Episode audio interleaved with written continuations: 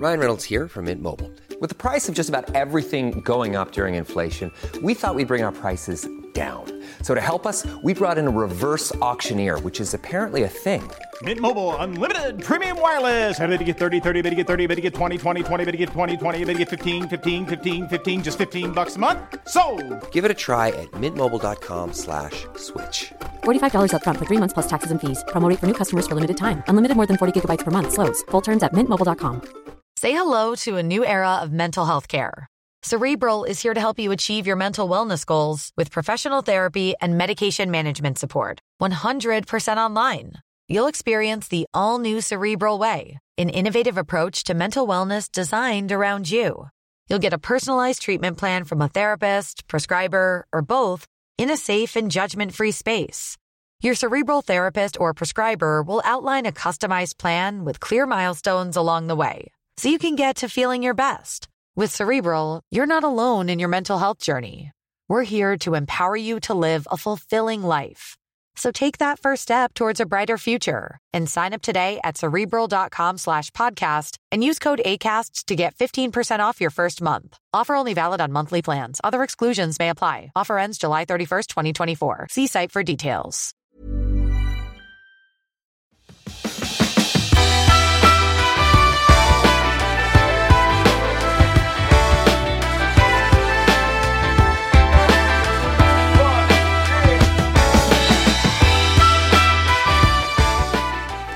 Hej och välkommen till Klimakteriepodden med mig, Åsa Melin.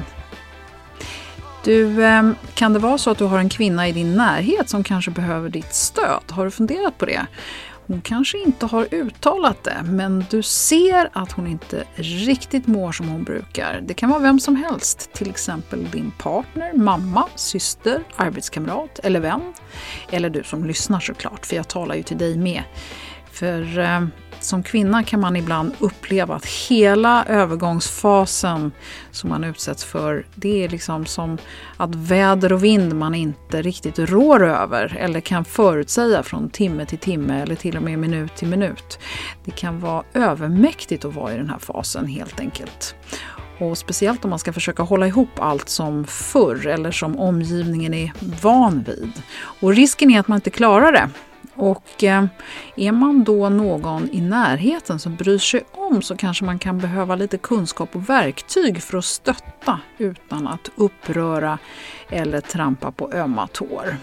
När jag startade den här podden så hade jag flera manliga vänner som lyssnade och sa sig vilja förstå vad deras fru eller sambo gick igenom för att hjälpa till. Och ibland är det ju faktiskt så att kvinnor själva inte alls vill befatta sig med det faktum att klimakteriet är i antågande eller att man står mitt i det. Så jag hoppas att det här kan bli ett eh, av Klimakteriepoddens mest lyssnade avsnitt. Och för dig som lyssnar och känner igen dig så hoppas jag att du ska kunna våga och vilja dela det med andra för att kanske ge dem stöd eh, och tips om hur de ska stödja dig och vad man kan säga till personer i sin närhet som inte agerar på det sätt som man skulle önska eller behöva eller förväntas. Och I det här avsnittet så har jag med mig Louise Rudberg. En del känner igen Louise som Louise Edlund. Och hon har många års erfarenhet som coach för kvinnor med hormonella obalanser och eh, hon arbetar som kost och näringsrådgivare och har dessutom utbildning inom funktionsmedicin. En klok kvinna. Och vill du ha mer av Louise så tycker jag också att du ska kika in på hemsidan boon.tv, b-o-o-n.tv Asa Melin, där jag tillsammans med Louise har gjort flera föreläsningar om hormoner och välmående, alltså i filmform. Ja, men eh, nu till själva avsnittet så säger jag välkommen att lyssna.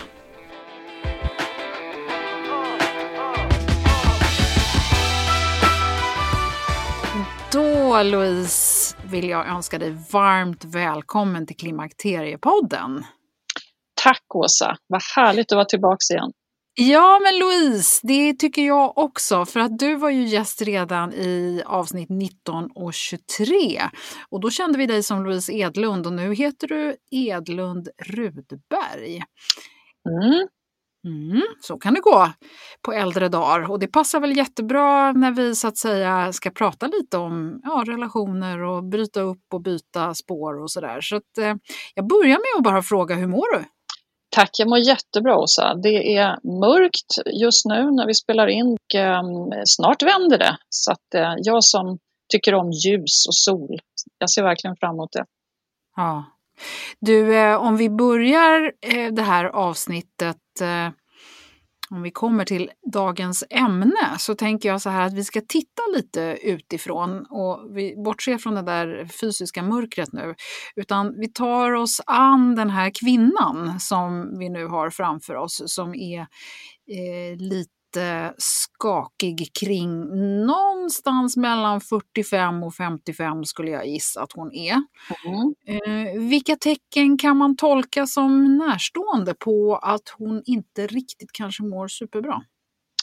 Ja, jag tycker att många kvinnor i den här perioden de börjar känna liksom att de inte har samma ork längre. Att de kan känna sig mer de här PMS-perioderna, det är ju inte alla som har besvär av PMS. Alltså, det är ju många kvinnor som har precis veckan före mens känner sig upp och ner och svullna och eh, lätt för att gråta och bli irriterad och sådär. Att de här perioderna blir förlängda så att man kan uppleva att man inte har så många dagar i månaden som man känner sig i balans. Och det drabbar ju såklart omgivningen och eh, det kan bli sömnstörningar, känna sig allmänt tröttare, och det kan ju bero på att sköldkörteln kanske har börjat trassla, vilket är vanligare när hormonerna svajar. Eller att blodvärdena inte är riktigt som de ska. Ehm, man har inte samma uthållighet. Ehm, och det kan ju vara så man har en träningskompis, man går på gymmet eller man joggar ihop och känner bara att oh, man orkar inte på samma sätt. Så att ehm, det här Ja, och för en nära partner så kan han ju märka att hon kanske inte alls har samma lust längre och det kan gälla både till livet och till intima eh, situationer. Jo, jag tänker också mycket på humöret, för ja. det är ju någonting som jag känner igen från mitt eget förklimakterium, att jag var så arg. Ja, och man mår inte bra av att gå och vara arg. Man tycker Nej. inte om sig själv då. Nej, det gjorde jag ju inte. Alltså sömnen, Alltså varje morgon så här, eh, var så här skakigt. Okej, okay, hur har jag sovit idag? Och det jag var jättefixerad vid det och det har jag pratat om förut. Men det är just där eh, att det var så instabilt, både när det gällde liksom humöret och dagsform och ja, men förstår du vad jag menar? Ja, och jag vet att jag myntade begreppet, nu är jag drygt 60 så att jag har gått igenom alla de här åren upp och ner och att jag är så trött på att vara trött. Och det tror jag många kan identifiera sig med. Mm. Eh, nej, men liksom, är man trött och sur och grinig, det är klart att omgivningen tassar och undrar vad har jag gjort för fel? Ja. Du, vad är det egentligen som gör att vi blir känsligare och kan uppfattas som mindre stabila då? Det, det sker mycket förändringar hormonellt och progesteron som är, är det hormonet som gör oss lugna och, och eh, som gör att vi, vi liksom sover gott på natten. Ja, östrogen gör det också naturligtvis, men progesteronet sjunker ju framförallt här i förklimakteriet och det påverkar oss på, på olika sätt och det, det, hjälper oss att hantera stress. Så det är en förklaring och eh, likaså östrogenet som är svajigt upp och ner. Östrogenet påverkar en signalsubstans som heter serotonin och, och den gör oss stabila och harmoniska och att vi inte reagerar så kraftigt på olika saker som händer i vår omgivning. Den påverkar mage-tarm också i övrigt.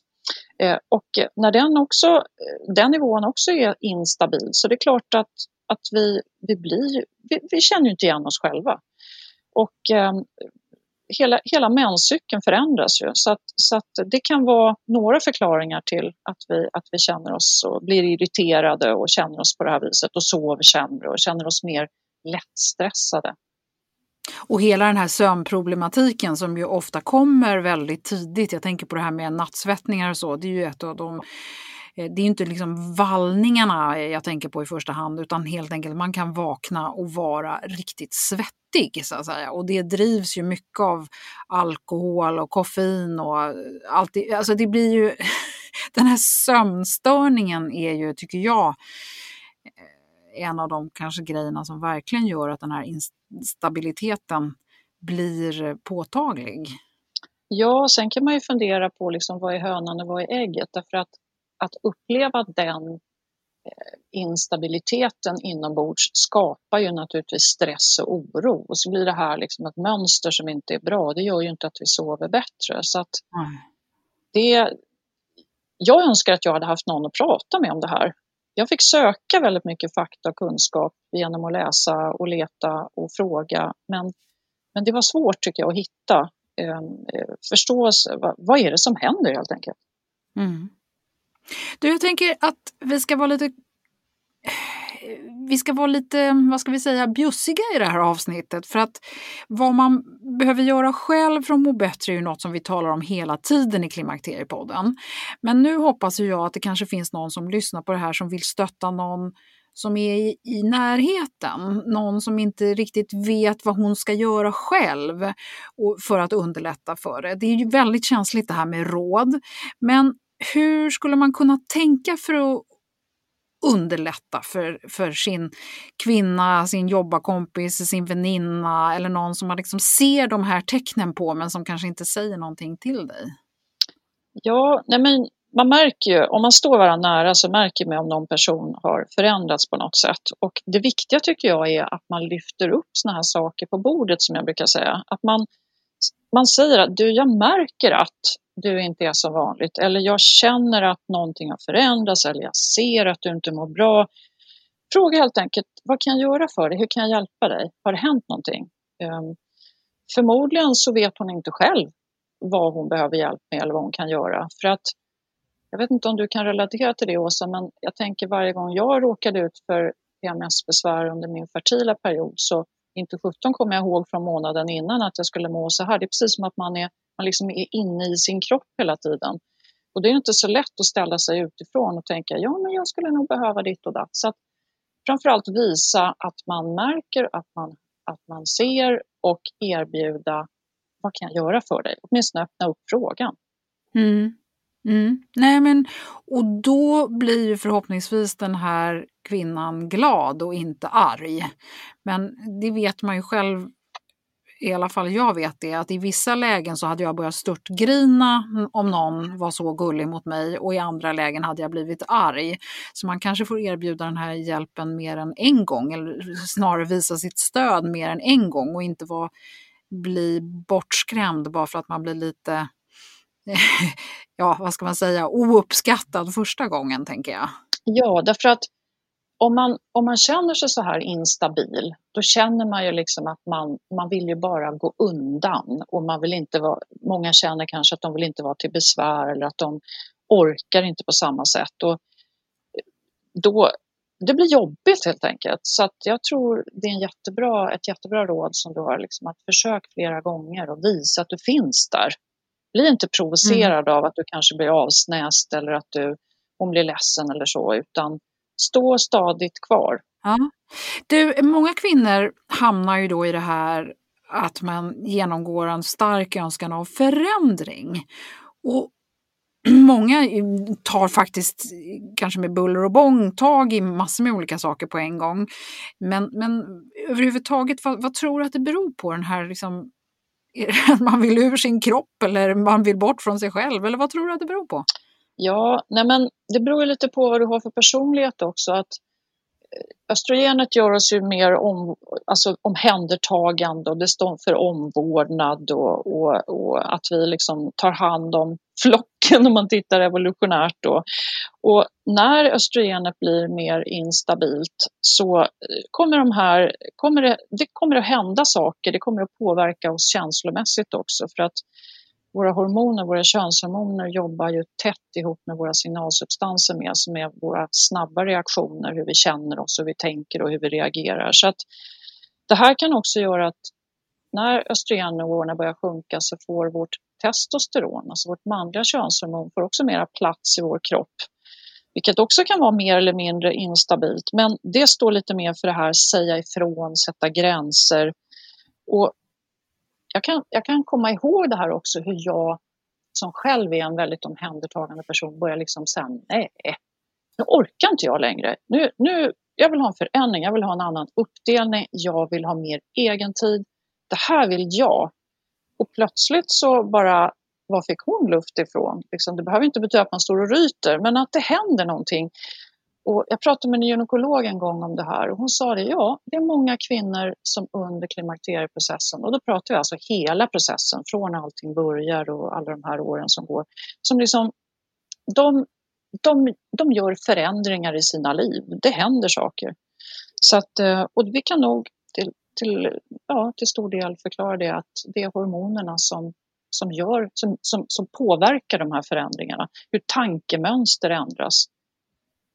Men finns det då ett behov av att kanske lugna den här kvinnan som plötsligt har blivit väldigt eh, handlingskraftig och kanske lite eh, rytande som du sa, är på väg att säga upp sig både från jobbet och åka på retreat och kasta ut den äktenskapliga sängen och så vidare. Hur, hur, kan man lägga sig i här på rätt sätt? Och, och eh, ja.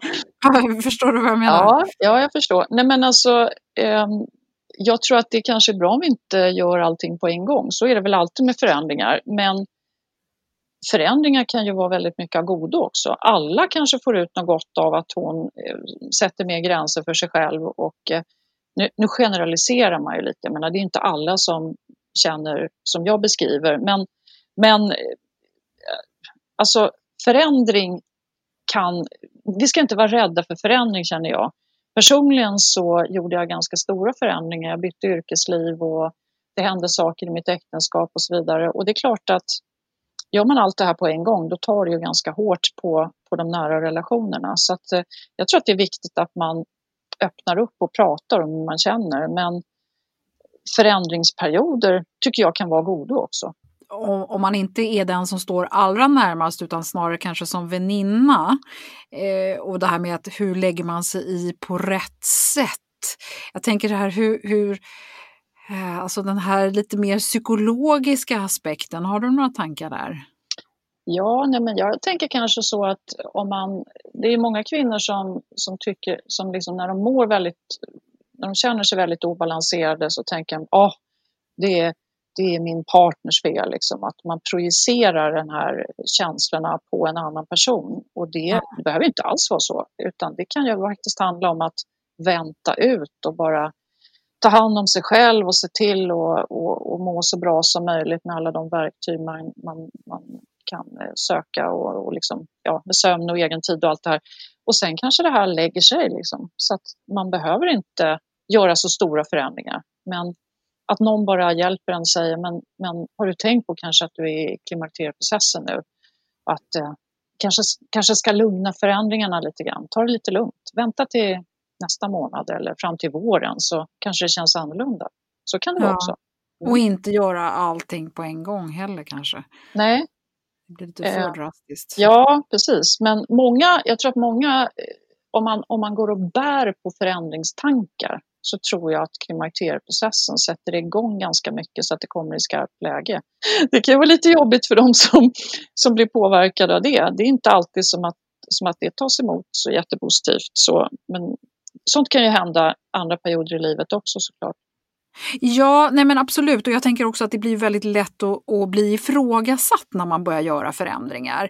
Eh, för jag tänker så här, framförallt så här, ja men varför gör du så här och varför gör du så där? Ah, nu är det något nytt igen. Jag kommer ihåg det som tonåring så var man så här, ofta tycker jag att man skulle höll på med olika grejer. Och då blev man ifrågasatt hemma så här, ja, ja, ja men det där går ju också över. Eller jaha, ska du prova något nytt nu igen? Jaha, är det någon ny? Ja, du vet sådär. Mm. Det är väl lätt att man blir ifrågasatt på ett sätt som man absolut inte vill bli ifrågasatt. Hur ska man då bemöta det om man nu är den som håller på och river ut eh, inredningen, höll jag på att säga? Ja, nej men man får väl helt enkelt förklara att just nu behöver jag göra den här förändringen för att, för att må bra. Så får vi se om, den är, om, det, om det blir bra. Annars får vi väl ta något annat beslut. Eh, jag tänker också på det kanske inte är så himla livsavgörande men just de här förändringarna i hur man, hur man klär sig, hur man vill ha håret, hur man lägger makeup, allting. Sånt förändras ju också tycker jag under eh, den här processen. Man, allt, liksom, man, kroppen blir lite annorlunda, man kanske behöver byta ut delar av garderoben och det är, ju, det är faktiskt naturligt att man går upp några kilo. Det, det, det är inte så för alla, men nu pratar vi inte 20 kilo, kanske några kilo. Eller man, man, man, vill, man, man liksom känner att man, man blir annorlunda och det märker ju också omgivningen. Mm. Jag vet att jag tänkte på liksom, jaha, eh, kan jag ha tajta jeans nu fast jag är 50? Eller eh, liksom, vad kan jag ha för toppar och färger och eh, kan man ha rött läppstift eller, eller ser man ut som en tant då? Jag menar, det här kanske är lite ytligt men det kommer så mycket tankar upplever jag. Jag vet inte om mm. du kan identifiera dig med det Åsa. Samtidigt vill man ju inte liksom se verka gammal.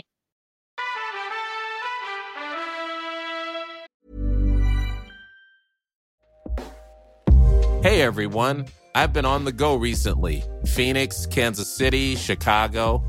If you're like me and have a home but aren't always at home, you have an Airbnb. Hosting your home or a spare room is a very practical side hustle. If you live in a big game town, you can Airbnb your place for fans to stay in. Your home might be worth more than you think. Find out how much at airbnb.com/slash host. Ryan Reynolds here from Mint Mobile. With the price of just about everything going up during inflation, we thought we'd bring our prices down. So to help us, we brought in a reverse auctioneer, which is apparently a thing. Mint Mobile unlimited premium wireless. Ready to get 30, 30, bit to get 30, bit to get 20, 20, 20, bit to get 20, 20, bit to get 15, 15, 15, 15 just 15 bucks a month. So, Give it a try at mintmobile.com/switch. slash $45 up front for 3 months plus taxes and fees. Promo rate for new customers for limited time. Unlimited more than 40 gigabytes per month slows. Full terms at mintmobile.com. Det är härligt att klimakteriets tabu äntligen är på väg bort. Vill man försöka klara sig utan hormonbehandling så finns nu många nya kosttillskott som lovar bland annat hormonell balans och som ska stötta brister. Jag vill lyfta min räddare i nöden, Femarel.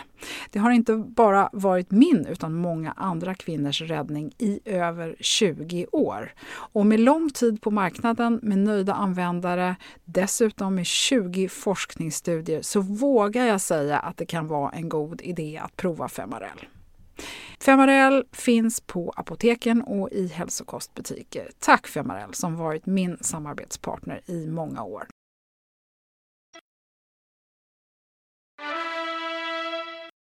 Nej, men jag kommer, eh, eh, ett exempel på det här är, jag kommer ihåg jag var hos frisören och då, det var väl liksom så här 49, 50, 51, jag, jag kommer inte ihåg exakt. Eh, så, så sa jag så här, ah, fast vi kanske ska ha sluta med det här färgandet, det är ju bara bökigt. Och då så skrattade han åt mig så sa han så här, men Åsa, när började du färga håret?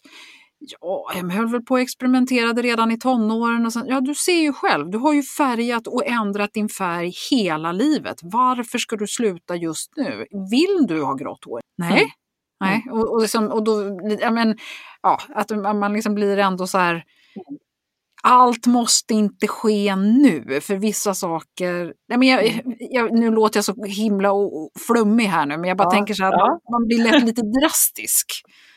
Ja, nej men jag tycker ändå att det är härligt för att jag brukar säga att vi blir ju mer och mer genomskinliga när vi åldras. Det är ju så. Kanske inte när man är 50 men man, när man blir äldre så liksom man, man blir, huden blir mer genomskinlig, man får mindre färg och det är så underbart tycker jag att vi kvinnor om vi så vill, om vi så önskar kan ta till lite slingor och lite makeup och så här så vi känner oss lite piggare. För att ja. Eh, vi har ju olika krav på vad vi vill se i spegeln. Själv tycker jag om det här med smink och att känna mig lite snygg i håret och sådär. Och, och det gör ju att man blir lite man känner sig lite gladare helt enkelt. Att man inte får tänka plötsligt att det passar sig inte längre. Alltså man behöver ju inte gå till extremen och, och bara använda sin tonårsdotters kläder. Man, man, kan väl göra precis som man vill tänker jag. Men ja. det är kanske är en bra eh, tidpunkt att att faktiskt fundera på vad man trivs med och ja, göra de förändringar som man vill. Mm. Men du, jag tänker på de här situationerna som eh, Mm, jag tänker mer på det här snacket om klimakteriet. Jag upplever ju ofta att det skojas bort och jag måste erkänna att jag själv också gör det som kvinna. Ibland, eh, till exempel om man plötsligt får en vallning och så måste man klä av sig en kofta eller du vet man ser att någon är knallröd i ansiktet eh, och klär av sig så kanske man ger något lite så här, inte jättevänligt leende alla gånger. Och det här med, man, man skulle ju kunna hjälpa till själv med att öppna fönstret istället för att vänta på att den här stackaren som sitter där och är knallröd är tvungen att gå och öppna. Och, alltså förstår mm. du? att man mm man kan inte samla ihop sig tillräckligt för en uppgift, man kanske ska stå och hålla ett föredrag och man ser att den här, gud vad hon mår piss nu. Mm. Hur ska man hantera sådana situationer? Nu tänker jag ur bådas perspektiv, både den som faktiskt mår inte bra och den som ser att hon inte mår bra när det inte är nära. Jag tänker mer, jag tänker sådana uppenbara jobbsituationer till exempel. Mm. Mm. Vet du, jag tänkte, jag satt och funderade ganska mycket på den här eh, frågeställningen och eh, jag skulle önska att det fanns någon form av klimakteriepolicy på jobbet, precis som det finns för mycket annat som, som händer om någon till exempel blir, eh, blir sjukskriven på grund av stressen och sådär. För att vi har ju, det är många kvinnor som har eh, som, alltså som är där ute i yrkeslivet och som har många år kvar att arbeta när de går igenom klimakteriet och vi behöver ju verkligen hjälpas åt för att underlätta för alla behövs ju. Eh, och jag skulle önska att, att man hade en ökad förståelse för för att, ja, liksom att man frågar, skulle du vilja ha en kort paus? Eh, är det något jag kan hjälpa till med? Liksom att, man, att, man, att man visar att man ser. Jag tror att många kvinnor som, som upplever de här besvären är rädda för att bli undanskuffade. Att kanske inte få sitta kvar på vissa arbetsuppgifter om de inte presterar på samma nivå. Och så där. Det handlar inte om att man ska gå ner på halvtid. Det kanske handlar om att man inte... Man behöver kanske eh, ha lite friare arbetstider eller jobba hemifrån mer och sådär för att just eh, kunna samla sig mer och hitta sin rytm och det behöver ju inte gälla till, alltså det behöver inte gälla för alltid, det kan ju gälla en period. Jag tycker inte alls det är något konstigt men jag tror att väldigt många kvinnor de går och skärper, till, de skärper sig så att de nästan blir utbrända av det. Tänk själv att ha sömnbesvär som, som, som liksom pågår under en längre tid. Du kan ju inte tänka till slut. Nej. Har du dessutom vallningar ovanpå det och, och vistas i manliga miljöer eh, så eh, det är klart att det, det, du har en, en mindre förståelse för dina besvär då. Så att, eh, jag tror att vi, vi, vi, skulle, vi skulle behöva en ökad klimakterieförståelse i hela samhället och på våra arbetsplatser. För att eh, vi, vi ska ju jobba tillsammans så många år till efter att menopausen har inträtt. Och jag, jag tycker det är märkligt att vi inte har kommit längre. Mm. Och då, då, kan vi ju, då kommer vi ju in på det här eh, om man är kollega, chef eller kanske till och med personalansvarig. Hur skulle man, eh, för, för jag tänker så här att gravida kvinnor så finns det väl ganska bra förståelse för. Eh, där är man väl rätt tolerant både som kollega och eh, som chef och, och sådär. Där, där hon är tvungen att gå hem eller hon kom för sent och hon mådde illa och hon behövde gå och vila en stund och så. Mm. Ja, och dessutom kan jag tycka att om man ska se det, liksom männens förändring också. Jag menar, männen presterar inte heller på topp på samma sätt när de eh, går igenom sina sjunkande hormonnivåer. Eh, så att eh, vi kan ju liksom inte bara, om man säger då, skylla på kvinnan att hon inte att hon inte riktigt har samma kraft och ork under den här perioden utan det gäller faktiskt oss båda könen. Så att det, jag tycker att vi, alltså hela samhället är ju inte särskilt klimakterievänligt om man får uttrycka sig så. Eh, men precis som du beskriver så, så är gravida kvinnor får ju, ja, man, där, där, finns det en helt annan förståelse. Så att det sämsta man kan säga till en sån här kvinna, ja ja men du kanske inte ska sitta på ditt styrelseuppdrag längre eller vad det kan handla om eller du kanske ska byta tjänst. Det handlar ju inte om det underlätta för henne istället och använda alla hennes resurser och allting hon bidrar med på arbetsplatsen såklart istället för att eh, uttrycka sig på det viset. Så att eh, det där, det där är verkligen någonting som är väldigt angeläget tycker jag. Och du vet ju själv också, vi måste ju bara, vi, vi, vi måste arbeta längre och längre för att våra pensioner ska räcka. Ja. Tänk hur många år vi ska gå med låga nivå, hormonnivåer. Jag menar, vi, vi måste ha hjälp och stöd för att det här ska fungera. Mm. Du, eh, du var redan inne på det, vad man absolut inte ska säga. Finns det något eh, som, som eh, om man nu har någon i sin närhet som har det jobbigt, vad, finns det någon sån här no-no? Ja, håller du på att bli knäpp eller? skulle skulle ja. någon säga så till mig skulle smockan hänga. Den, ja. ja. Eller är det klimakteriet eller? Du vet precis som man kunde få höra när man var yngre. Har det mens eller? Jag menar, ja bara den röstattityden gör ju att man kokar. Så ja. att, eh, ja, nej men eh, det, det har jag väl råkat ut för själv också någon gång när jag har varit i obalans. Så att, eh, nej men ett, en, ett öppet sinne för våra obalanser helt enkelt. Och jag menar, männen, männen blir ju påverkade i sina hjärta-kärl av stress och våra kvinnor i våra hormoner. Så att ju mer stress man utsätter den här kvinnan för genom attityder eller på annat sätt, ju sämre kommer allting att bli. Du, om vi går över till de som lever närmast då, familjen, eller man kanske har sköra föräldrar som... Det finns massor med människor som har vant sig vid ens omsorg. Eh, vad kan man tänka på här? Nu tänker jag ur eh, också båda perspektiven igen här. Ja, nej men där ligger det tyvärr en del ansvar på kvinnan själv att förklara att eh, jag, jag går igenom eh, förändringar nu och det här är naturligt och jag mår inte bra och jag, vissa dagar har jag inte sovit som jag ska och det är knappt så jag förstår mig själv och jag vet inte hur jag ska orka. Men det kommer att gå över. Men jag har inte samma möjlighet att ställa upp längre eller jag, jag orkar inte på samma sätt. Eh, och eh, jag, vill, jag ville bara säga det. Jag ville bara berätta att så känns det. Ehm, jag önskar att jag själv hade kunnat uttrycka mig så här.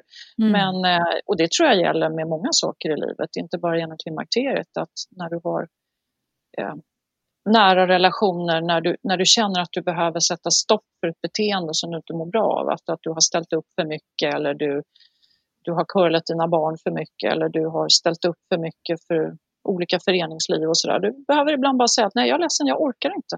Ja, vi får hitta andra lösningar. Mm.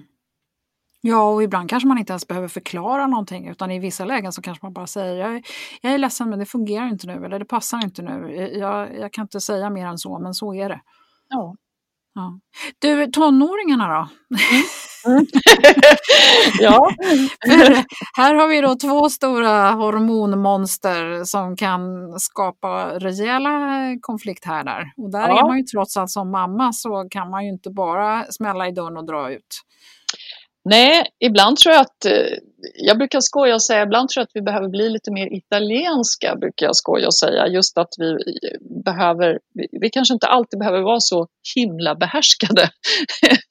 kanske bara ryta till lite, man behöver inte kasta glas och porslin omkring sig. Nej men, eh, jag skulle vilja säga så här, att det handlar igen om kommunikation att har man en tonåring som fräser och skriker och beter sig allmänt illa och eh, surar och du har dina sämsta klimakterieperioder, då, då skulle jag nog säga att sätta mig ner och ta en fika eller någonting och bara säga, vet, vet du att du, vi går igenom jag märker att du inte mår bra, det gör inte jag heller. Vi går igenom samma hormonkaos nu. Eh, så att vi, vi behöver visa varandra lite extra förståelse nu eh, så att det inte exploderar här hemma. Så att det kommer att bli bättre men vi, vi behöver liksom åt båda håll visa varandra hänsyn. Så skulle jag nog säga. Jättebra, vad fint sagt och konstruktivt. Tycker du det? Ja, tack. Ja, eh, jag har nämligen gått igenom det här. Men lyckades du hantera det på det sättet? Um, ja, jag skojade då. Ja, uh, jag har, uh, i och med att jag är coachutbildad också så har jag lärt mig sätt att kommunicera. Så jag, jag har försökt applicera det i mitt vanliga liv då. Men när jag var i den situationen, då hade jag två tonåringar hemma, en man i andropausen, alltså med sjunkande nivåer och alla av den vresighet och allt som uppstår då. Och jag själv mitt i klimakteriet, så då var det härligt mm. hemma hos oss. Ehm, men jag tycker vi tog oss igenom det riktigt bra, så här efteråt kan jag bara skratta åt det. Ja, och kan ni prata om det i efterhand allihop? Eller tonåringarna framförallt? Nej, Nej. De, Nej. de glömmer. Så är det ju med allting som är jobbigt. Det kommer finnas en dag när man vaknar upp och tänker så här, men gud, just det, det där hade jag i, i mitt liv och sen plötsligt så är det bara borta, eller hur? Ja, när man är mitt inne i det så är det ju tufft liksom. Men mm. eh, sen när man har det bakom sig så tänker man, ja, ja, det var väl inte så farligt. Nej. Men du, det är väl människans bästa egenskap att man har den förmågan att gå vidare.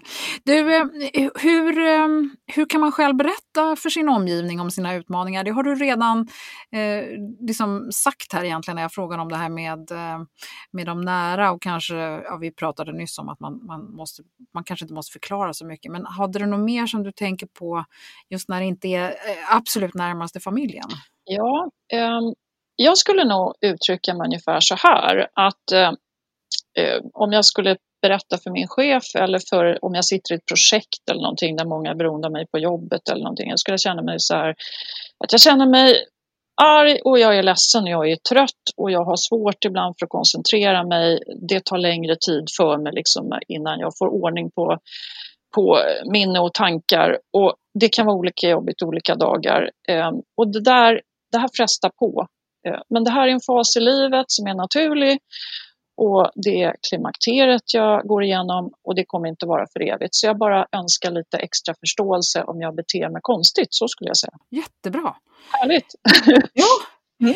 Eh, och om man nu har behov av att ändra sin roll då, som, som dotter, partner eller generell superorganisatör hemma mm. eh, och på jobbet och all over the place. Hur gör man det då på ett smidigt sätt?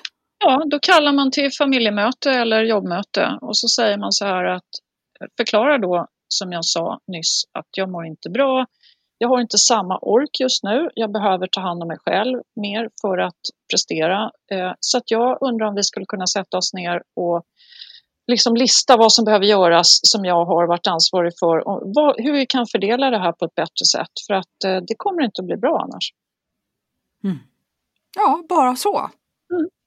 Det är väl jättebra att man inte själv kommer med alla lösningar utan att alla måste vara med i, i det här. Eh, alla måste vara en pusselbit. Ja, det har jag märkt när man lever i en större familj då. När, när jag, min familj var som störst, då var vi fem personer då och eh, då behöver man ju ha en projektledare i den här familjen och det var ju min självpåtagna roll då. Mm. Då behöver man helt enkelt ta en arbetsfördelning. Det är så här, alltså att det, vi, har ju, vi har ju ledare på alla nivåer i samhället. Det är på jobbet, det är i familjer, det är överallt. Eh, men det betyder ju inte att man ska utföra alla uppgifter själv. Nej, precis. Det beror ju på vad man är för personlighetstyp eh, också.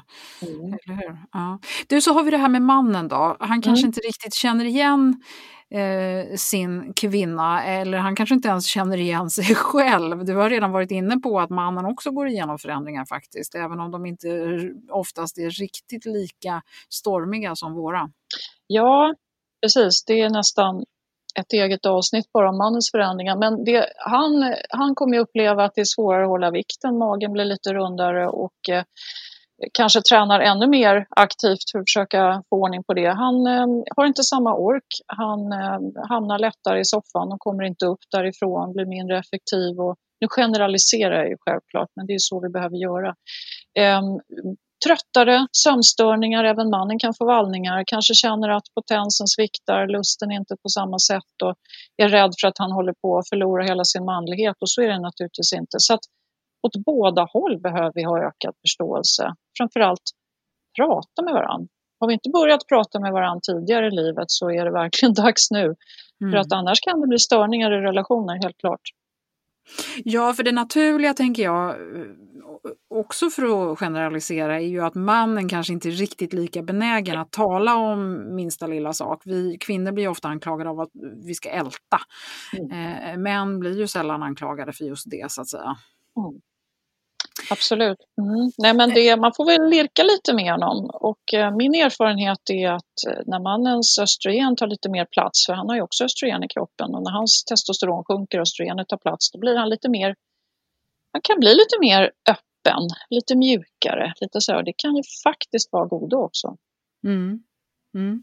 Du, vad händer sen då när de här stormiga åren har lagt sig? Vad brukar man då behöva som kvinna? Jag tänker lite på, många kvinnor upplever sig att de blir lite låga och nedstämda och så finns det en kategori som sprudlar av energi och lust och lite så parodi på de här kvinnorna 60 plus. De har aldrig varit så aktiva och livet har aldrig varit bättre och de reser och de far och de liksom, du vet som man ja. provocerad av. ja.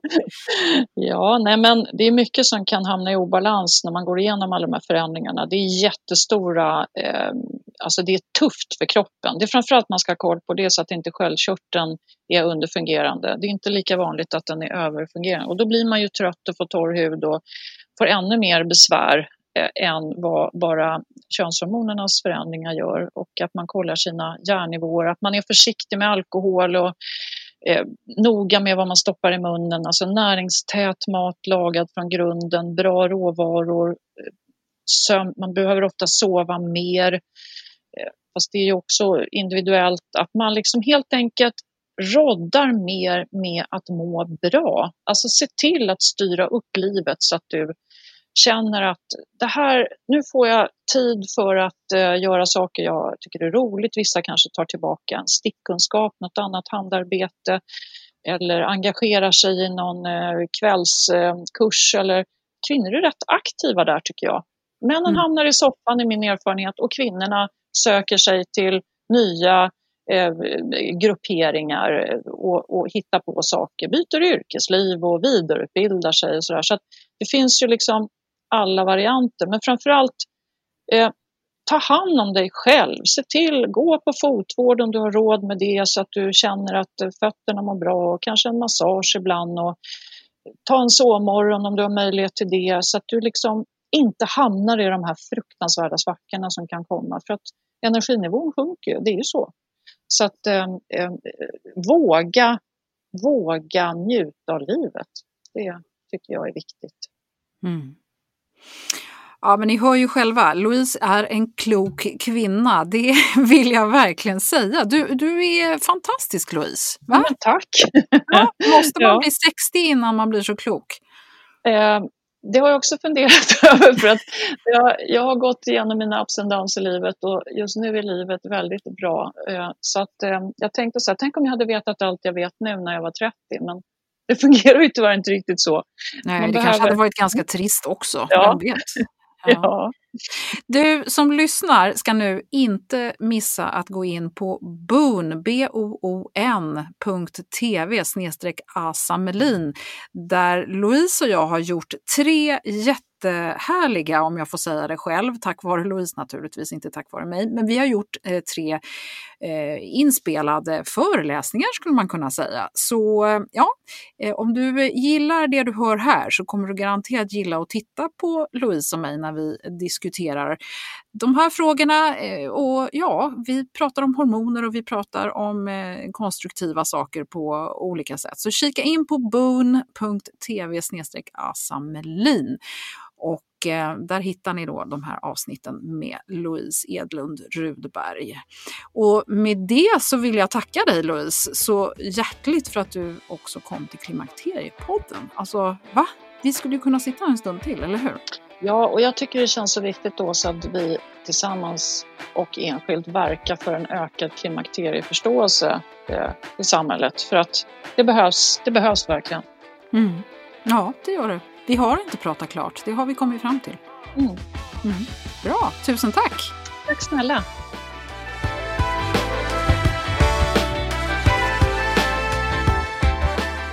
Ja, eh, Louise kan du också höra mer av i avsnitt 19 och 23.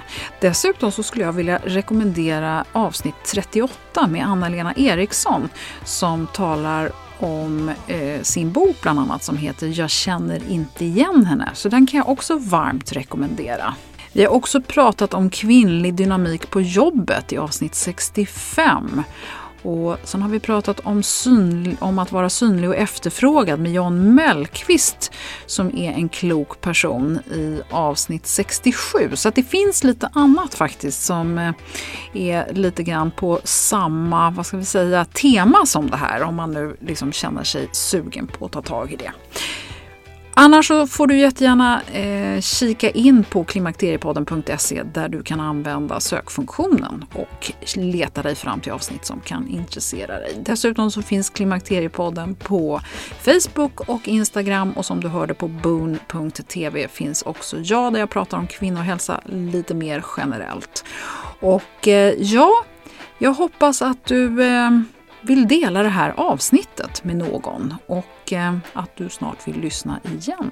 För i nästa avsnitt så ska vi prata om lymfsystemet.